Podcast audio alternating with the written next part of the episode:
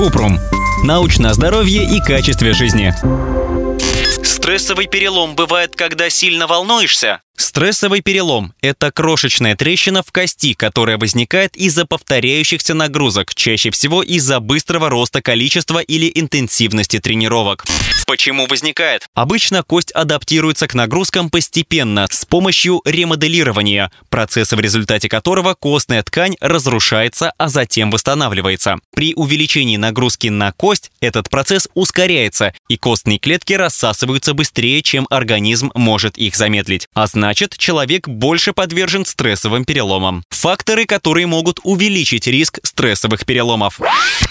Определенные виды спорта: легкая атлетика, баскетбол, теннис, танцы или гимнастика.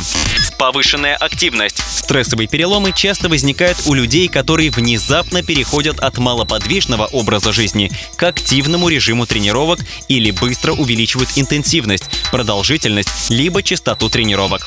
Нарушение менструального цикла у женщин.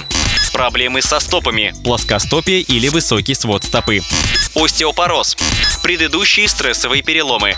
Наличие одного или нескольких стрессовых переломов повышает риск их повторного возникновения.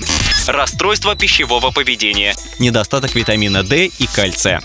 Как проявляется? Стресс-переломы чаще всего встречаются в костях голени и стопы, но могут возникать в других областях – в руке, позвоночнике или ребре. Боль при стрессовом переломе обычно уменьшается во время отдыха, но иногда не исчезает. При этом вокруг болезненной области могут возникнуть легкий отек и покраснение. Чем опасно? Частое осложнение стрессового перелома – незаживающая кость или несращение. Другие осложнения включают повторяющиеся переломы, которые чаще проявляются, если у пациента есть остеопороз и неправильное сращение, при котором кость заживает в неправильном положении.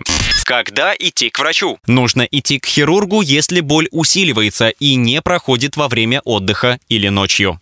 Как лечат? Важно дать кости время для заживления. Это может занять несколько месяцев и даже больше. Чтобы уменьшить отек и облегчить боль, хирург может посоветовать прикладывать пакеты со льдом к травмированному участку на 15 минут каждые 3 часа и назначить обезболивающее. Чтобы снизить нагрузку на кости, хирург может порекомендовать ортопедические стельки, обувь для ходьбы или костыли. Для улучшения здоровья костей часто назначают добавки кальция и витамина D. Большинство стрессовых переломов заживают при консервативном лечении. Если кость не заживает, может потребоваться операция.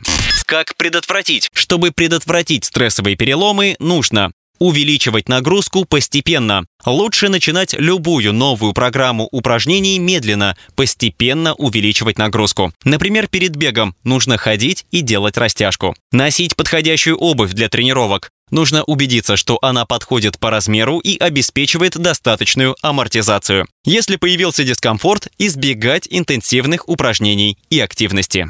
Это была рубрика «Ответили по науке», где мы отвечаем на вопросы читателей доказательно и понятным языком, потому что мы можем. Если у вас есть вопрос, пишите нашему боту в Телеграме. @регистратура Купрум, _бот.